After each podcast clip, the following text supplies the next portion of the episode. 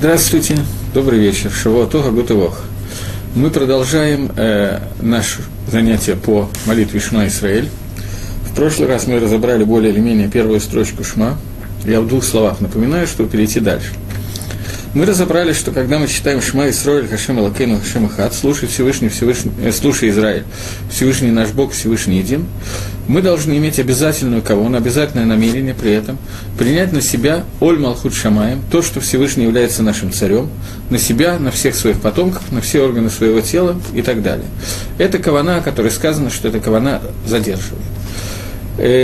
Как известно, когда мы читаем последнее слово, слово «эхад», «Шма Исраэль», «Хашем Элокейну», «Хашем Эхад» или «эход», в зависимости от того, кто как читает, то мы читаем его долго, читаем «эход», и продлеваем букву «далат» настолько, насколько, на какое-то время. При этом мы должны думать такую вещь, как говорит книжка «Нефеш ха-Хаим», то в это время у нас должна быть кавана, намерение, что мы провозглашаем то, что Всевышний есть единственное, что существует в принципе. Все остальное существование, которое мы видим, столы, стулья, друг друга, компьютеры, которые, я думаю, что вы часто видите, и так далее, это мы видим только постольку, поскольку Всевышний продолжает на это влиять и продолжает его создавать. Я на секунду отвлекусь от Шма и обращу ваше внимание на кусочек из молитвы, который мы молимся, брахот, который мы молимся перед Шма. Когда мы говорим, что Всевышний Михадеш Тамид Бакольем Маасе Берешит, что Всевышний обновляет каждый день регулярно Маасе Берешит дело творения. То есть, если бы Всевышний не влиял на то, что им было создано изначально, то эти предметы просто исчезли. Тем самым мы еще раз подчеркиваем одну вещь, что Акодыш Баругу – это единственное то, что существует, единственное существование, он эхат, он эхит, он один, он един, и это единственное, что есть. Все остальное, то, что мы видим и так далее, это невроем, создание, которое создал Творец, и они существуют в связи с тем, что Всевышний дает им возможность сейчас существовать. А он эхат, он эхит. Это должна быть наша кавана, наше намерение, когда мы читаем Шма, когда мы говорим Шма Исраэль, Ашем Элокейну, Ашем Эхад. В тот момент, когда мы переходим к следующей строчке, о которой мы с вами говорили, что понятие этой строчки не до конца понятно, то есть «Борух Шем Квод Малхутол Алам Ваэт», благословен славное царство его Всевышнего, твое во веки веков, мы говорим ее «Белаха», «Штиха». И мы обсуждали, что значит, что мы говорим «Белаха», что значит, что мы говорим это «Тихо». Это означает, мы приводили мидраш, который говорит о том, что Малахей Ашарот пользуется этой фразой, и Моше Рабейну ее не произносил, а мы произносим ее тихо. Почему? Потому что она выглядит как украденную Малахей Ашарот. Она как будто бы к нам не относится. После прошлого урока я получил один телефонный звонок по поводу этой фразы «Борух Шем Квод Малхутол Алам Ваэт», и меня спросили, как я отношусь, и у меня не было особо времени говорить, потому что я сразу же после этого, буквально через 2 минуты после этого звонка, должен был начать урок с кем-то, с кем я учусь регулярно. И мне задали интересный вопрос. Не означает ли это, что на нашем уровне мы не можем постичь, что означает «Борух Шем Квод Малхутол Алам Ваэт», мы не можем понять омика, глубины этой фразы, поэтому для нас она как бы украдена. Для Малахей Ашарот, для ангелов, которые говорят эту фразу, она с ними сливается гармонично, она к ним относится. К нам она до конца не относится. Поэтому мы примерно представляем, на какую тему мы говорим, но поскольку мы не пропускаем это через себя, то поэтому мы говорим это шепотом. Такой пируш мне предложили в качестве ответа на тот вопрос, который я задал. Давайте его на некоторое время запомним, потом мы к нему вернемся. Это интересная мысль, и попытаемся ее разобрать. Если я ее правильно изложил, настолько, насколько я ее понял, настолько, насколько я ее запомнил. Теперь мы двинемся дальше немножко. Я хочу вам рассказать, какой пируш этой фразы дает книга «Нефеш ха-Хаим». Фактически это не «Нефеш ха-Хаим», «Нефеш ха-Хаим» она изложена. Фактически это кусочек из Геморы Псохим. Гемора Псохим приводит такой сипур. Насколько я помню, он приводится в «Нефеш ха-Хаим». Я, честно говоря, не посмотрел. Одну секунду. Таки нет, он здесь не приводится. Гемора Псохим приводит такой сипур, что существует Бат Мелах, царская дочка, которая живет в царском дворце и живет, ну, просто совершенно изумительно. Есть такой анекдот, Я его расскажу на всякий случай, чтобы было не очень грустно. По поводу того, как один таксист взял Рокфеллера. Рокфеллер – это был мультимиллиардер некоторое время назад. Он взял его подвезти там с одного места на другое. Рокфеллер, когда приехал, дает ему столько, сколько стоит проезд, и $1 на чай. Таксист говорит: вы знаете, я вчера по этому же маршруту вез вашего сына, он мне дал $5 на чай. Ответил Рокфеллер, что смотри, говорит, мой сын, он сын миллионера Рокфеллера, а я сирота. Поэтому я не могу дать так много на чай. Мелах, который живет во дворце, царь, у него есть какие-то обязанности, ему надо чем-то заниматься, он чем-то занят. Бат Мелах, у нее есть все еще немножко. Ей ничем не надо заниматься, она дочка царя, этим все сказано. Это еще сильнее, чем сын Рокфеллера. И вот эта дочь царя, естественно, получает самые лучшие виды еды, которые она хочет. Ей приносят слуги в золотых, я не знаю, тарелках или чем они там носили, во всем золоте, серебре и так далее, самые изумительные продукты. И вот она, говорит Гемора, ериха цекей кадира. Она унюхала, я не знаю, как это по-русски назвать, это каждый раз для меня проблема. Представим себе кастрюлю большую, в которой готовится какое-то жаркое, мясное блюдо.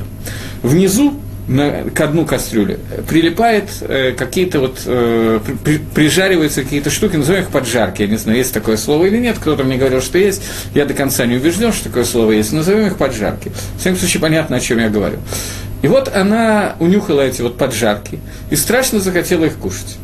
Принести грязный котел из кухни в царские хоромы как-то не очень удобно. Но, тем не менее, она требует, она именно этого хочет. И вот ей приносят эти поджарки, несут их, чтобы она кушала.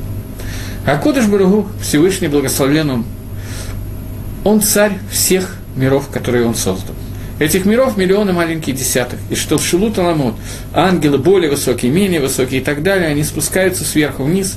И вот все эти миры, в которых Всевышний проявляется как царь, мягко говоря, намного больше, чем то, как он проявляется как царь в нашем мире. Почему? Потому что в нашем мире существует свобода выбора. Существует Бхира Хавшит, существует Ецар Гара, существует дурное начало.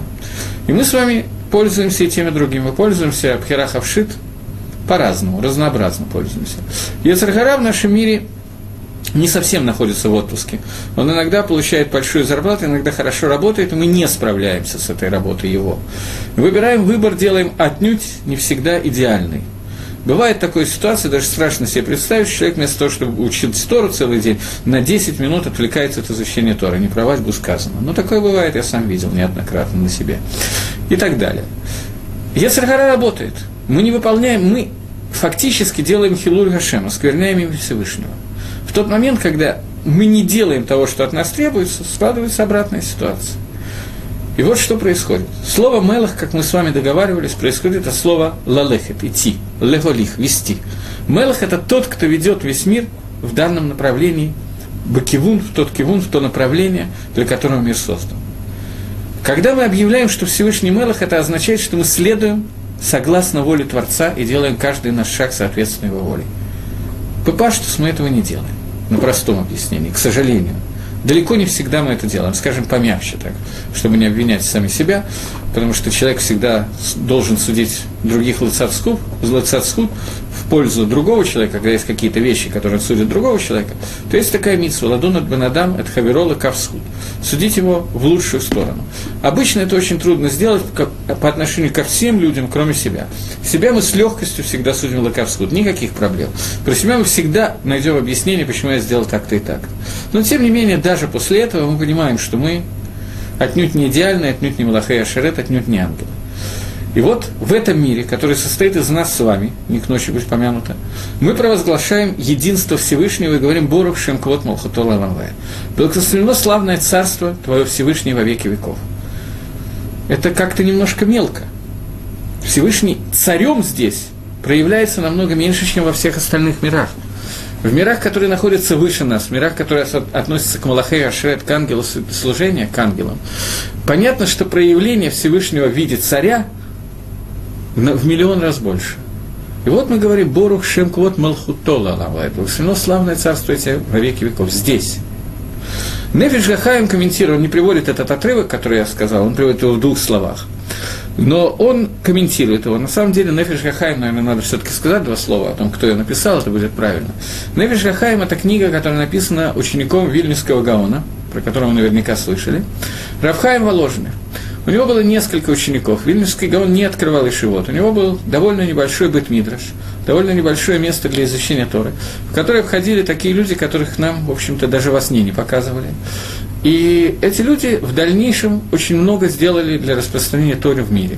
Рав Хаим Воложнер, он фактически основал все литовские ешивы, те ешивы литовские, которые сегодня существуют, они вышли из тех ешивот, которые основал Рав Хаим Воложнер. И он написал книгу «Нефеш ха-Хаим», книгу, которая, используя различные каббалистические термины и так далее, объясняет на очень доступном уровне для нас с вами какие-то вещи. В нем есть в этой книге есть гагаот, которые значительно более трудные для чтения. Некоторые из них просто почти невозможно понять, некоторые простые. Я не помнил, что тот кусочек, который я хочу зачитать, был гагаот, но это гага, который он привел. Так вот, он говорит, что в Маамар, кусочки из Гемора, которые я вам рассказал в Псохим, рассказывается о том, почему говорится «Борух Шемкот Малхотол Аламве», почему говорится эта фраза «Благословено славное царствие твое». И что оно означает во время чтения Шма? Что установили, что мы ее говорили тихо, и привели наши мудрецы пример с дочкой царя, которая унюхала и так далее. Больше он не рассказывает ничего, а я уже вам рассказал только что, о чем идет речь.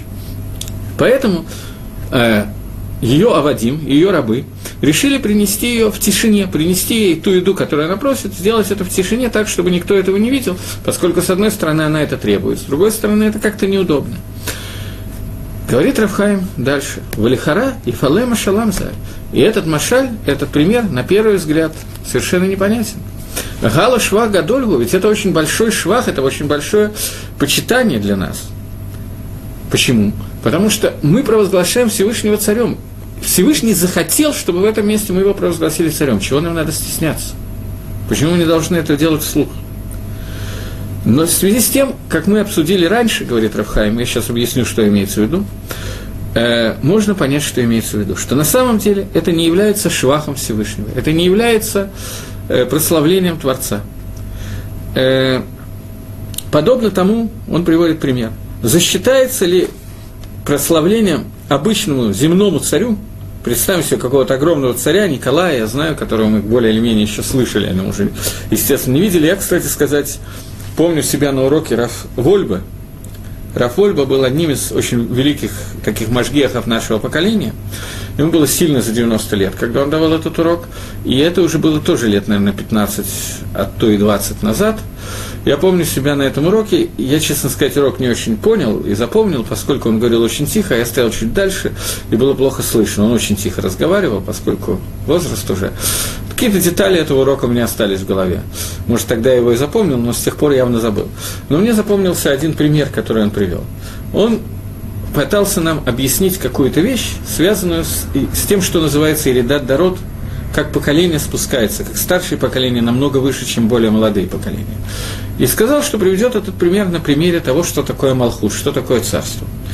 Он говорит, что Гемора говорит о том, что любые вещи, которые происходят здесь, в этом мире, в нижнем мире, они являются прообразом и служат для того, чтобы мы могли понять, что происходит сверху.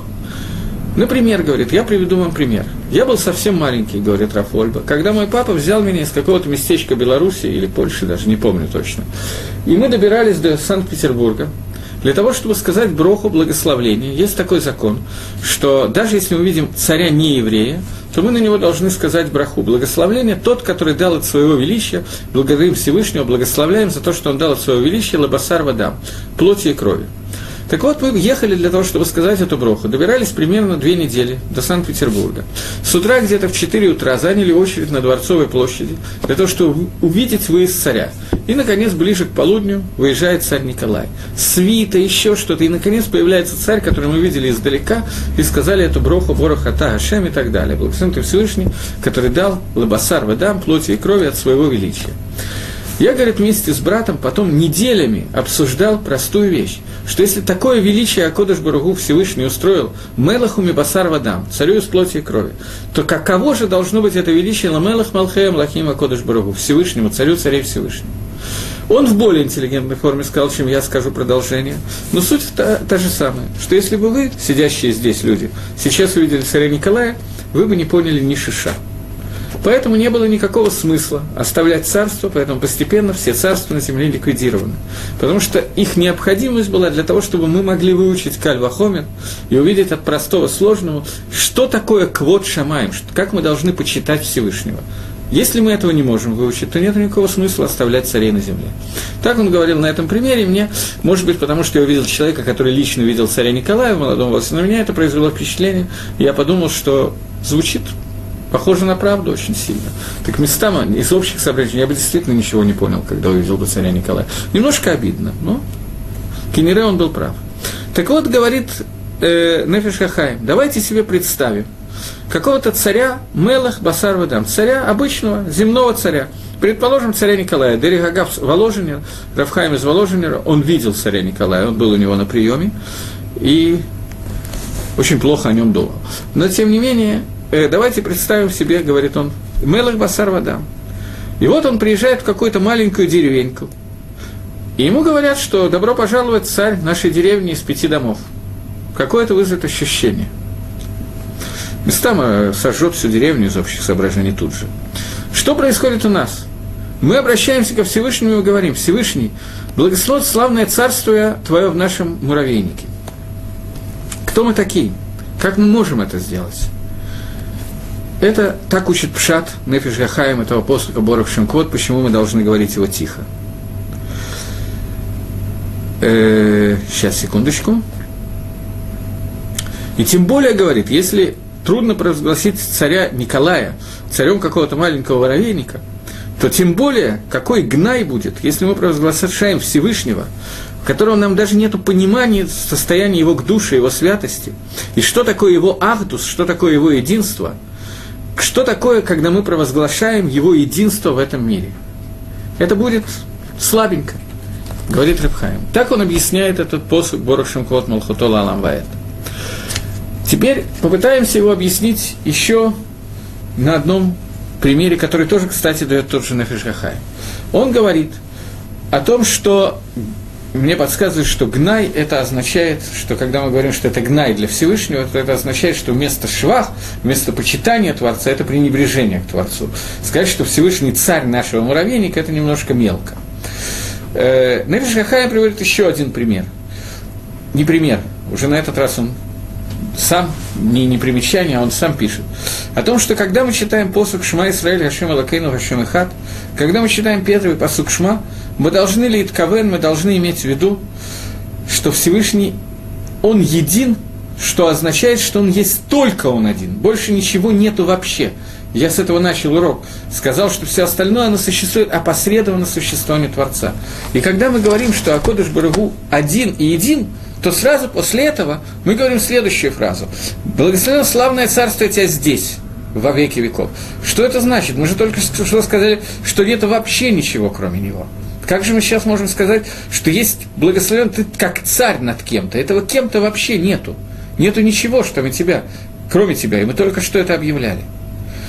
Связано это с тем, почему мы можем это сказать. Это связано с тем, что мы находимся на такой мадреге, на такой ступеньке, что мы говорим о единстве Всевышнего, о том, что Он один и един. Но мы этого не ощущаем по-настоящему. Мы смотрим по сторонам и видим компьютер, например, с моим изображением, потом ночью будет тяжело спать, еще что-то. Мы видим стакан, мы видим книжку, мы видим микрофон, мы видим и так далее. Стол, стулья, стены. Ломайся, мы все это видим и ощущаем это как мациют, как существование. Поэтому нам трудно сказать, что мы приняли на себя, что Ашем он один, и он един, и нету ничего, кроме него, потому что для нас это михаза и кишикра, видится как ложь. Поэтому мы говорим «Борух Шим-Квод Малхуто ла-Олам ваэд», Всевышний, ты руководишь всем, что мы видим вокруг. Благословено твое царство, которое ты малих это все.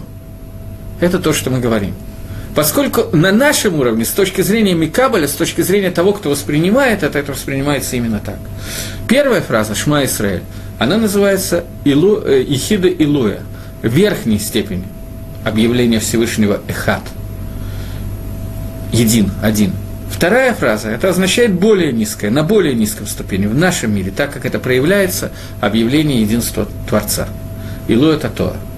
Мы говорим его шепотом, потому что по сравнению с Илой, с Ехидой Илоя, по сравнению с верхним Ахдусом Всевышнего, это ступенька вниз, поэтому это мы говорим тихо. Мы это говорим, потому что так мы это воспринимаем. Это то, что мы можем технически воспринимать. Шма Исраэль мы воспринимаем очень в аспекте относительном, потому что мы не видим таким образом. Это наша проблема. Дерих Агав, просто заодно, Нефеш Гахаим приводит еще один пример, если я сейчас его найду, я про него забыл, одну секунду. Нефеш Гахаим приводит еще один пример, если не найду, то мне придется Бальпы рассказывать устно. Пример, который говорит о том, что в прошлый раз на уроке я приводил такой пример, что Иаков Авину, когда Иаков умирал, он собрал вокруг себя все 12 колен и сказал всем 12 коленам, что он хочет им раскрыть время и то, как придет Машиах. И у него ушел Руах ха-Кодеш, от него ушло пророческий дар. Он решил, что кто-то из его сыновей нарушает Тору. И тогда все сыновья ему сказали: «Слушай, Израиль, Всевышний наш Бог, Всевышний един. Шма Исруэль». И тогда Иаков им ответил: «Борух шем квот молхотола аламваэт». Иаков воспринимал и говорил вслух, согласно этому мидрашу: «Борух шем квот молхотола аламваэт». Моше Рабейну считал, что он не должен это говорить. В чем разница между Иаковом и Моше? Это вопрос, который задает Нефеш Гахаим и пишет о том, что Моше Рабейну находился на несколько иной ступени, чем Иаков. Очень трудно говорить, когда мы сравниваем Авраама, Ицхака, Иакова, Моше. Это, в принципе, совершенно неправильно делать, на мой взгляд. Но что я могу сделать? Хазаль это делают. Наши мудрецы благословенной памяти это делают. Они приводят пример. Авраам Амину сказал: «Ваанахи афар ве эфер». «Я являюсь прахом и золой». Когда Авраам Авину победил во время битвы между ними и 4 царями, если вы помните, была такая битва, я давал на эту тему урок или нет, про 4 царей? Нет. Когда Авраам Авину победил во время битвы с 4 царями, то Авраам Авину обращается к Всевышнему и говорит о том, что «у меня нет никаких заслуг, анахи, афар, ве эфер, я зола и прах, больше ничего». Иаков Авину сказал: «Ваанахи афар, я прах». Моше и Аарон сказали: «Ваанахну ма, а мы что? Что мы такое? Мы вообще ничего». Что это означает? Когда общество Израиля роптало против Моше по поводу того, что он вывел из Египта, а теперь у них нету мяса, и они умирают в пустыне без мяса, то Моше, обращаясь ко Всевышнему, сказал, что они ропщат на меня с Аароном, и чуть еще немножко и побьют нас камнями, ваанахну ма, мы вообще ничего. Эта ступень, говорит, кто? Будем говорить про Нефеш Гахаим. Это он цитирует, но тем не менее, Нефеш Гахаим пишет, что ступень анахну ма, ступень «а мы что?» это ступень еще большая, чем ступень Иакова. Иаков, Авраам, они оба воспринимали тебя как песок, но как что-то существующее. В принципе, основная задача человека, когда он, это продолжение комментария к Шма Исроэль, когда человек принимает на себя то, что Всевышний является нашим царем, то это означает, что я говорю о том, что Творец ведет меня. У меня нету никакого своего «я». Я превращаюсь в Эвида. Что такое Эвид? Эвид – это раб. Раб – это человек, не имеющий никакой своей воли, который полностью подчиняет себя воле своего господина. Мы, Исроэль, должны быть авадим шель ха-кодеш барух ху, рабы Всевышнего. То есть мы должны полностью истребить какое-то свое желание. Все, что у нас есть, это посвятить себя воле Творца. Это означает, что ха-кодеш барух ху гу мелах. Это означает, что Всевышний благословен, он царь. Царь, он нас ведет, я сам не иду. И об этом сказано в книге Зогар, и цитируется во всех книгах, которые можно прочитать в мире, что «А вот хэм-хэм меркава». Наши праведники, наши отцы, они были мерковой. Меркава, колесница, это то, что едет независимо от собственного желания. Туда, куда его ведет лошадь, человек, еще что-то. Это неодушевленный предмет, не имеющий своего желания. Такими мы должны стать. И наши праотцы сумели этим стать. Они сумели полностью подавить свое «я» по отношению ко Всевышнему. Моше Рабейну, он поднялся на еще более высокую ступень. Если Авраам говорит «Анахи Афар Вейфер», Иаков называет себя Афаром, то Моше Рабейну Что? Я что? Даже предметом себя не назвал, вопросом. Я вообще ничего нету, полностью. Моше полностью подчиняет себя Всевышнему. И вот этот самый Моше, о котором мы говорим, он установил, говорит Боруш, вот тихо, то есть он его не говорил на самом деле. В Торе не написано, в Торе Моше Рабейну не написано Борушем Квот. Мы его говорим, потому что его говорил Иаков Авину. Моше слышал его от ангелов, но сам его не говорил. Этот Моше Рабейну, он обращается к Всевышнему и говорит, «Геренина эт квадеха, покажи мне свою кавод». Что такое кавод Всевышнего? Что такое «покажи мне твое почитание, твой кавод»? Не знаю, как кавод перевести. И Акодыш Барух говорит, что этого даже ты не можешь увидеть. Но я проведу перед тобой коль кавод лефанейха, и ты увидишь меня сзади, а лица ты тоже не сможешь увидеть. Увидишь затылок. Что это значит? Что значит увидеть затылок Всевышнего? Я не знаю. Но сказано, потому что, говорит Всевышний, сказано «Лой рейни гаадам вахай» – «Не может увидеть меня человек и остаться в живых». То есть человек, который каким-то образом, для того, чтобы он был существующим, отделен от Творца, существует какое-то понятие гафрады между человеком и Творца, отделение между человеком и Всевышним, то человек в том плане, в котором он отделен от Творца, он не может увидеть весь кого-то Всевышнего. Но он может что-то увидеть. Не каждый он, но Моше Рабейну мог. Мидраш говорит, что Моше Рабейну увидел тфилин, узел на головных тфилин у Всевышнего. Что такое головной тфилин, вы знаете, я думаю. Мы надеваем тфилин на руку и на голову. На головном тфилине он вот так вот обводит ремешок сзади, и сзади буквой «далет» он завязывается специально и спускаются ремешки вниз. Этот узел соединения двух ремешков – это то, что видел Моше Рабейну, когда Всевышнему показал его кавод.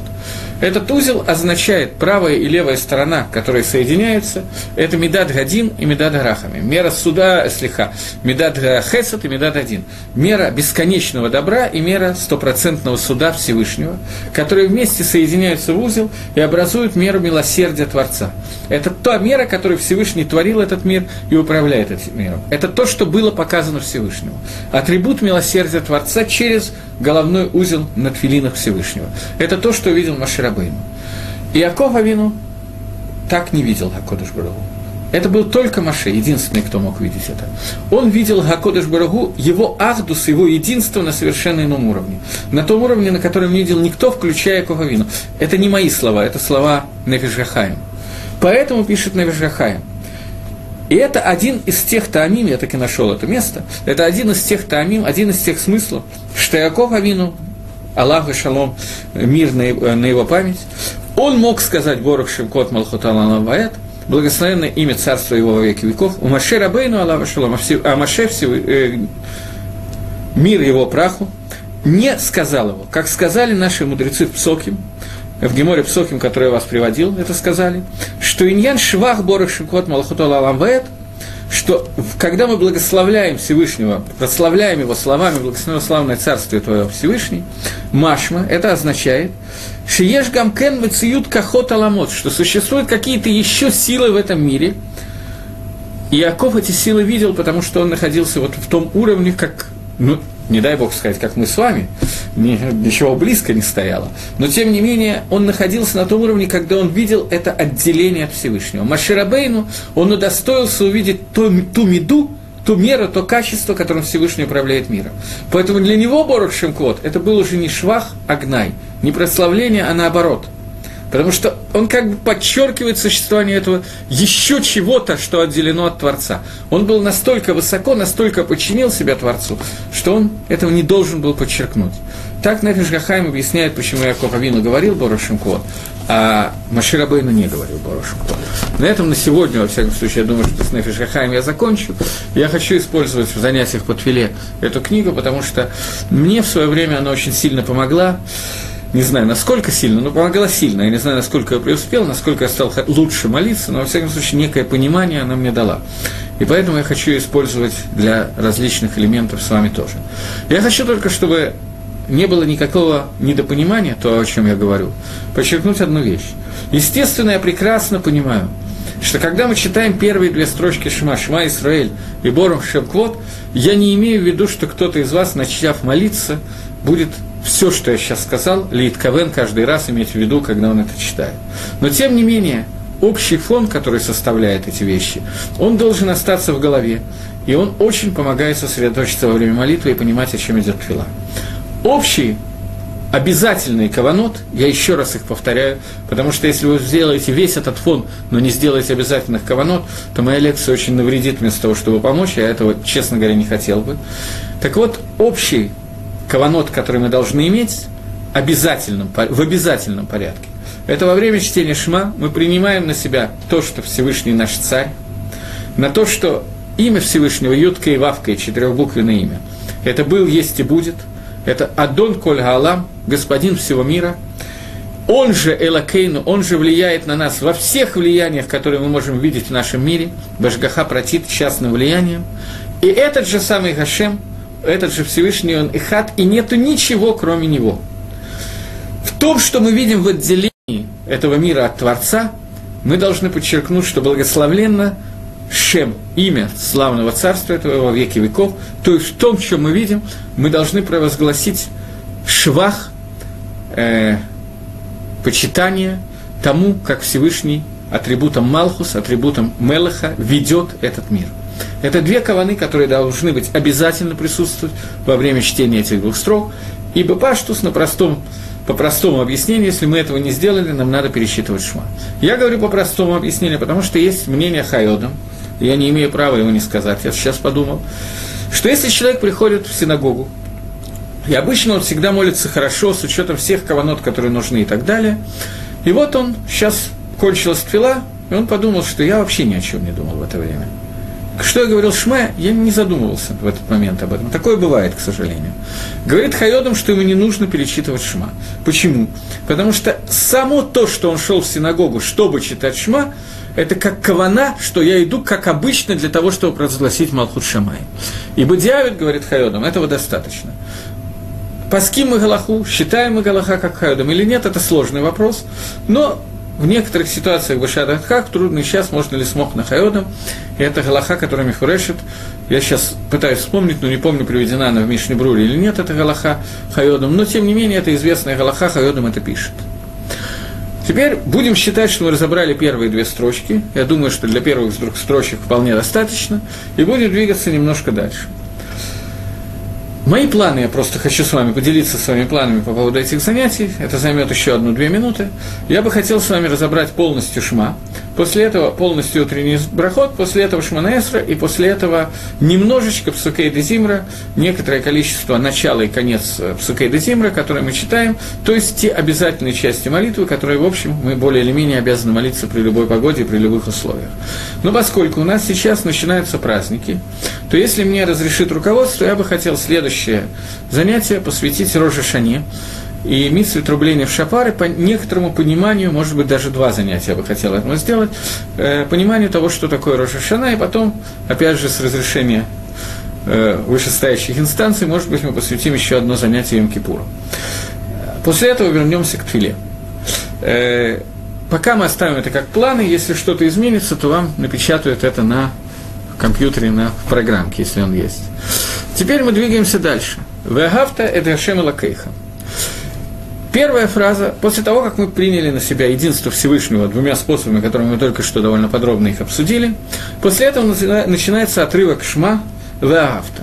«Веагавта эт Ашем элокейха» в Торе, он идет сразу после строчки Шма Исраэль. После этого идет заповедь. «Веагавта эт Ашем элокейха бехоль левавеха, вехоль навшеха, вехоль маадеха». «Возлюби Всевышнего Бога твоего всем или всеми сердцами твоими, всей душой своим и всем достоянием твоим, или всеми мерами твоими». Заповедь «Веагавта эт Ашем», заповедь «Любить Всевышнего». Заповедь достаточно интересная и достаточно, о ней можно много говорить, намного у меня уже нет времени, но несколько слов у нас еще есть время сказать. Заповедь «Веагавта» и «Возлюби».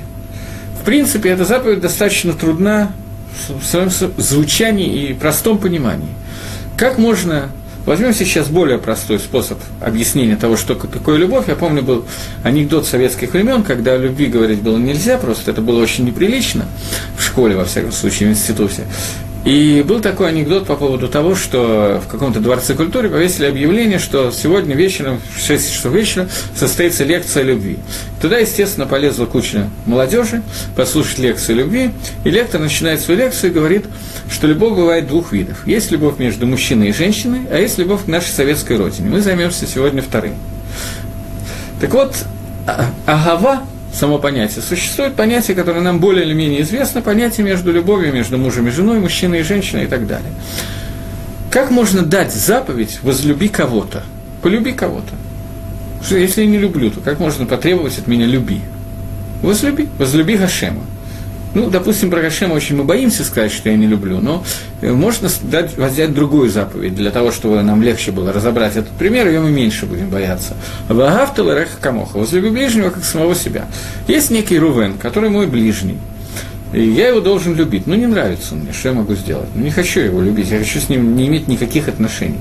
Откуда вообще взялась такая идея, что можно заставить кого-то полюбить, приказать кому-то кого-то полюбить? В том числе… Ломайся, в том числе полюбить Всевышнего. Как можно это сказать? Что такое любовь? Определение. Для того, чтобы говорить о какой-то заповеди, нам надо ее определить. Что такое понятие любовь? Что такое агава? После этого можно понять, что такое ваагавта. Понятие агава, любовь, это означает…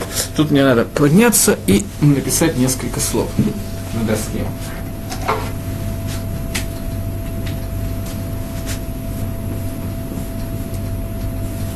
Агава. Числовое значение гематрии. Мы знаем, что иногда гематрия нам помогает понять многие вещи. Те, кто знает математику высшую, могут посчитать.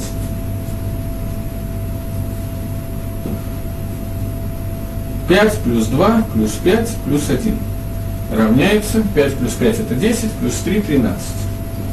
Таким образом, гематрия слова агава означает 13.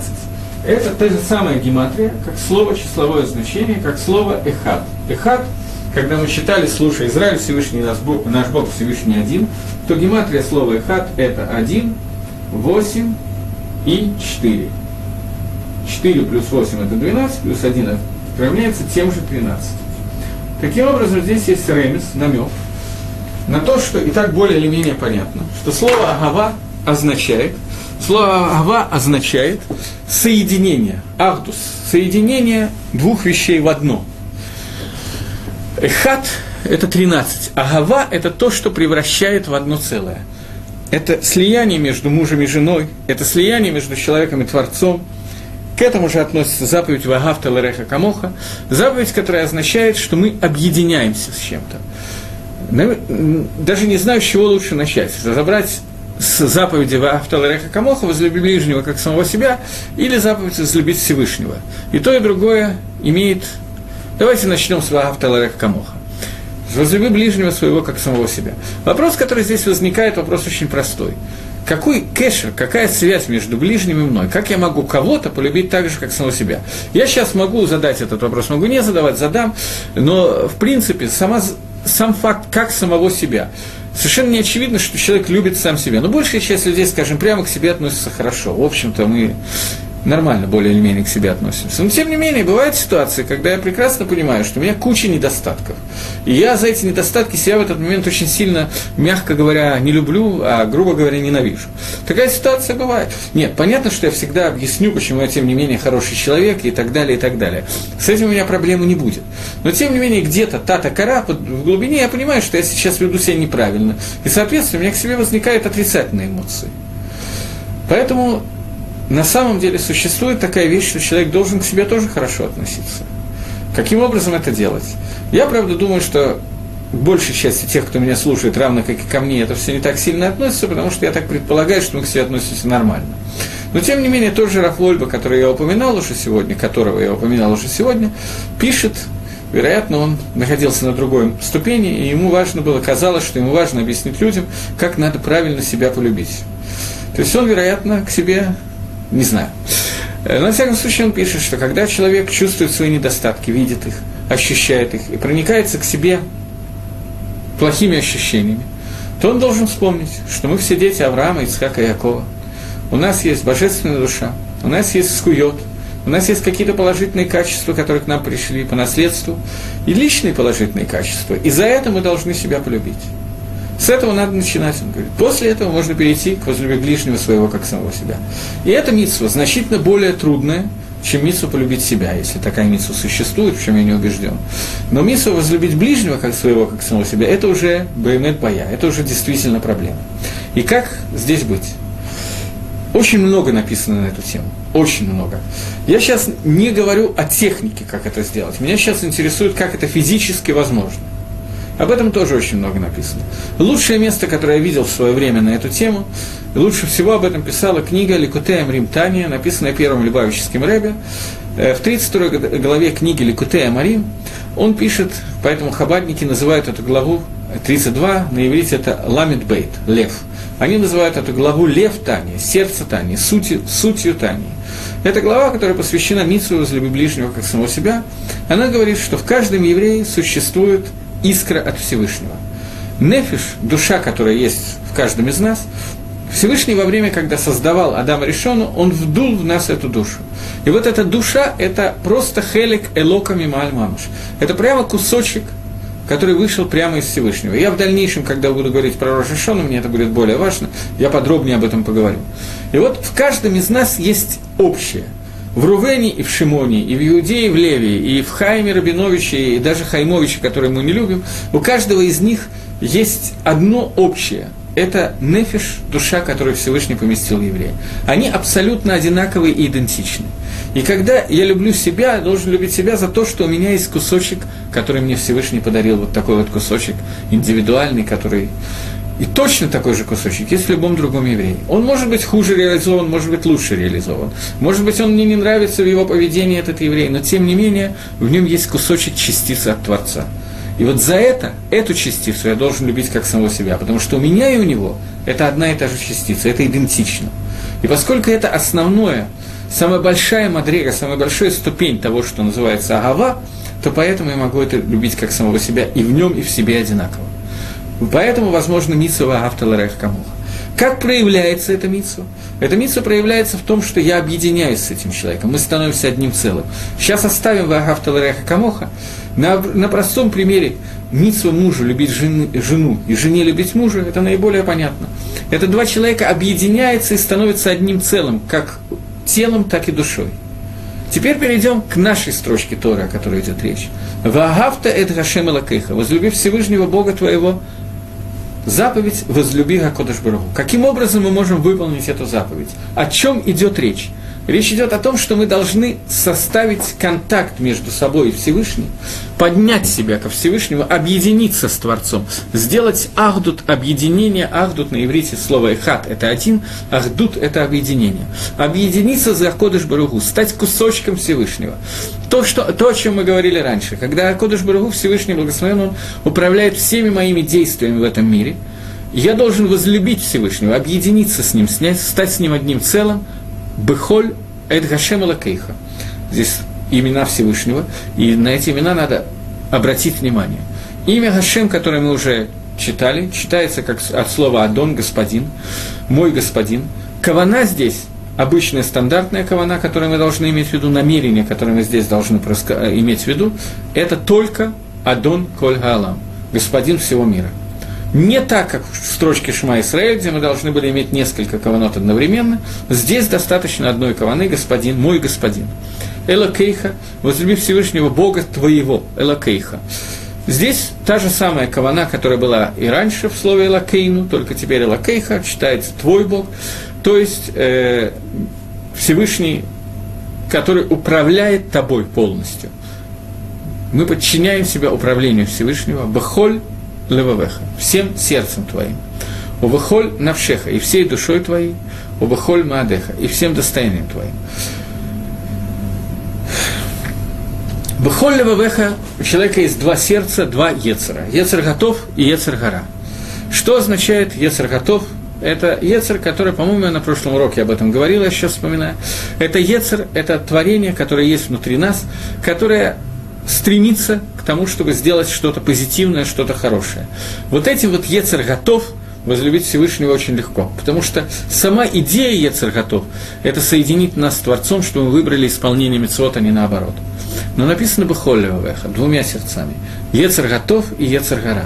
Что такое Йецер Гара? Йецер Гара – это Йецер, который создан внутри человека для того, чтобы у человека была свобода выбора, который постоянно работает над тем, чтобы у человека была возможность выбрать не тов, а наоборот ра. И борьба с этим Йецером – это является нашей основной частью жизни. И вопрос, который возникает, каким образом можно технически возлюбить Акодыш Барух Ху, объединиться со Всевышним аль-Еде Йецер Гара, посредством Йецер Гара. Вопрос простой на самом деле, но его надо осветить. Йецер Гара проявляется в человеке самыми разными возможностями. В разных людях по-разному. У человека есть свои медот, свои качества, свои проявления. У разных людей разные. Кто-то чересчур добрый, кто-то чересчур упрямый.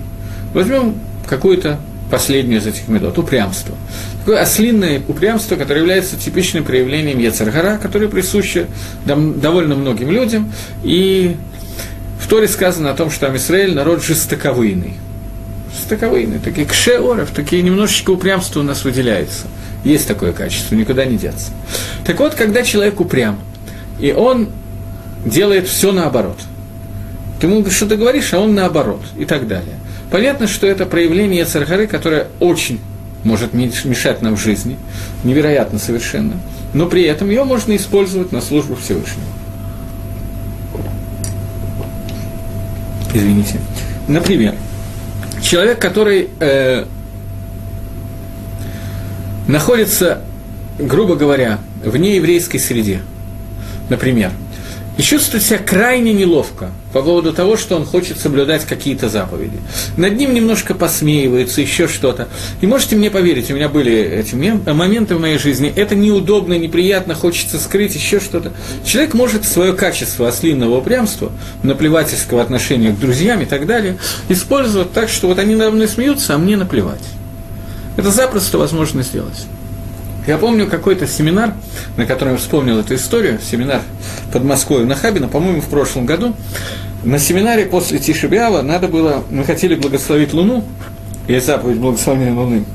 Сделать это было довольно тяжело, потому что Луна не была видна с балкона. Там почему-то после 12 ночи закрывали дверь входную. Я, честно говоря, никогда не пытался после 12 ночи пойти погулять. У меня не было такой идеи. Но тут я решил пойти поискать Луну, видно ли ее откуда-то из окрестностей снизу. Попросил вахтершу открыть дверь. Она пошла открывать дверь. Я сидур положил в карман, стою с фонариком, для того, чтобы, если есть Луна, чтобы можно было почитать. Она спрашивает, что-то вы вдруг выходите, вы обычно так поздно никогда не выходите из помещения. Я, не задумавшись, сказал, что я иду поискать Луну. Она посмотрела на фонарик, на меня. Я себя почувствовал крайне неловко, но решил, что ничего страшного, наплевать. И в этот момент я вспомнил еще одну историю, которая со мной произошла много лет назад. В городе Ленинграде, тогда, сегодня в Санкт-Петербурге, у нас была небольшая, в общем, достаточно большая компания людей, которые начали соблюдать Тору и Мицвос. Я в то время жил, по-моему, это был 85-й, 86-й год, не помню. Наверное, 85-й год. Я тогда жил уже довольно далеко, но, в общем, неважно. Синагога находилась недалеко от такого места, которое называется Пряжка, река Пряжка. Там находился сумасшедший дом, я извиняюсь. И в этот сумасшедший дом угодил один из ребят из нашей компании. Для того, чтобы не попасть в советскую армию, он валял дурку, делал вид, что он сумасшедший. И он оказался в сумасшедшем доме, очень ненадолго, но в Рош-Ашона он туда загремел. И вот мы решили, что надо подойти, протрубить шафар. И вот представьте себе, два человека подходят к воротам сумасшедшего дома, открывается окно с решеточками, все как положено, с второго этажа выглядывает молодой человек, и один из этих двух идиотов, можете даже догадаться, кто это был, начинает трубить в шафар. Некоторое количество сумасшедших очень быстро начинает выглядывать из сумасшедшего дома и внимательно смотреть. Значит, ощущение очень неудобное, потому что цевит, работники сумасшедшего дома, тоже заинтересованы в том, что происходит, и тоже выглядывают. А отрубление мы решили, что надо дать как положено, все 100 рублений. А отрубил я не самым лучшим образом, но протрубили все 100 рублений, все нормально, и нас никто не забрал туда, вот я как-то обошелся без этого, все в порядке. Но, тем не менее, человек выполнил мицву слушать шафар Рош Ашона.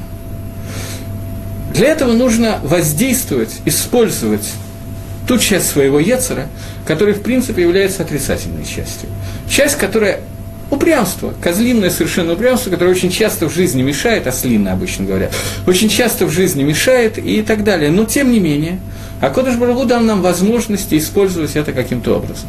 Поскольку я затронул сумасшедший дом, про другого человека, который тоже там лежал, я расскажу другую историю уже в качестве анекдота, а не в качестве комментария. Это история Маасе Шегая, история, которая действительно была.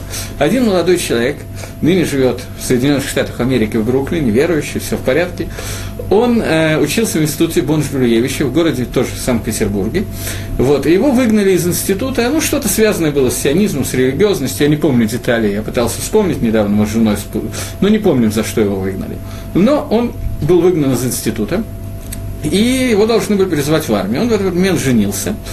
И они с женой разыграли спектакль, когда она вызывала скорую помощь вызывала, у него рассыпаны пачки из-под таблеток, из-под снотворного, говорили, что он пытается, она говорила, что он их выпил и хочет покончить с собой, он говорил, что она все выдумывает, ничего этого не было, может быть, только случайно. В общем, на третьем звонке его забрали в сумасшедший дом за попытки самоубийства и через 1,5 месяца выпустили с белым билетом, с освобождением от армии.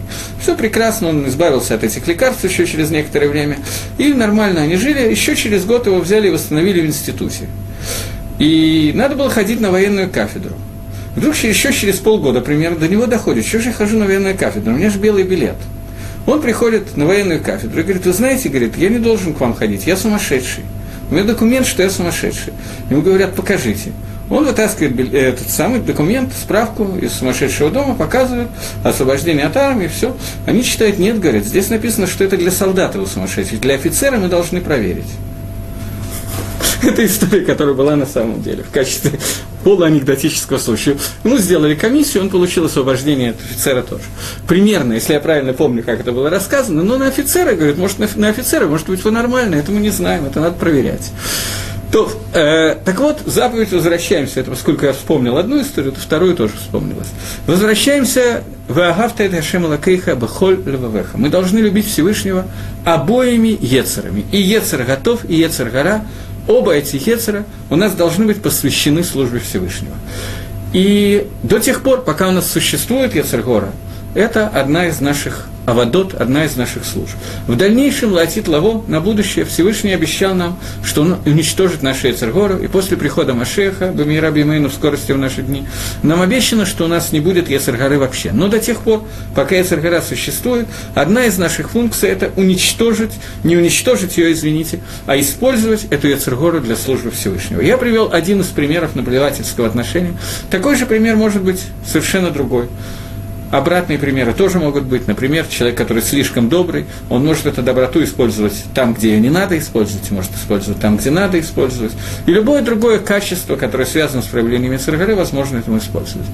«Убухоль навшеха, улухоль маадеха» – «И всей душой твоей, и всем достоянием твоим».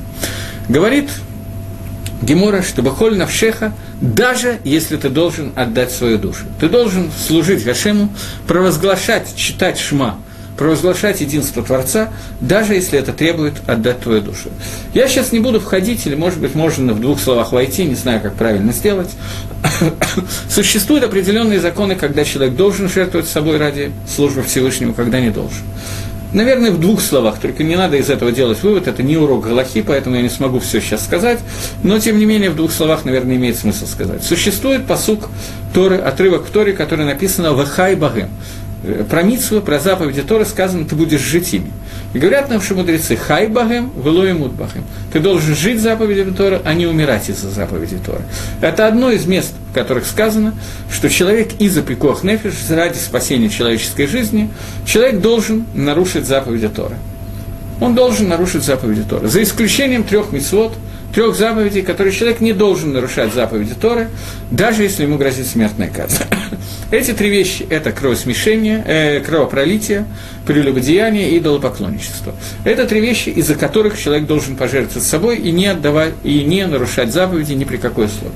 Остальные заповеди он может нарушить или должен нарушить для того, чтобы остаться в живых и соблюсти много заповедей Торы вместо того, чтобы одну. Это общий клаль, это общее правило. Есть всякие детали, например, что если присутствует 10 человек в Фаргесия, когда есть много народу, и человека публично заставляет нарушить какую-то из заповедей Торы, то он должен пожертвовать собой и не нарушать заповедь Торы, даже самую легкую, даже мингаг и так далее, и так далее. Но это некоторые детали уже, в которые мы не будем входить, когда и что и так далее. Но существуют моменты, когда человек должен пожертвовать своей жизнью, но не нарушить заповеди Торы.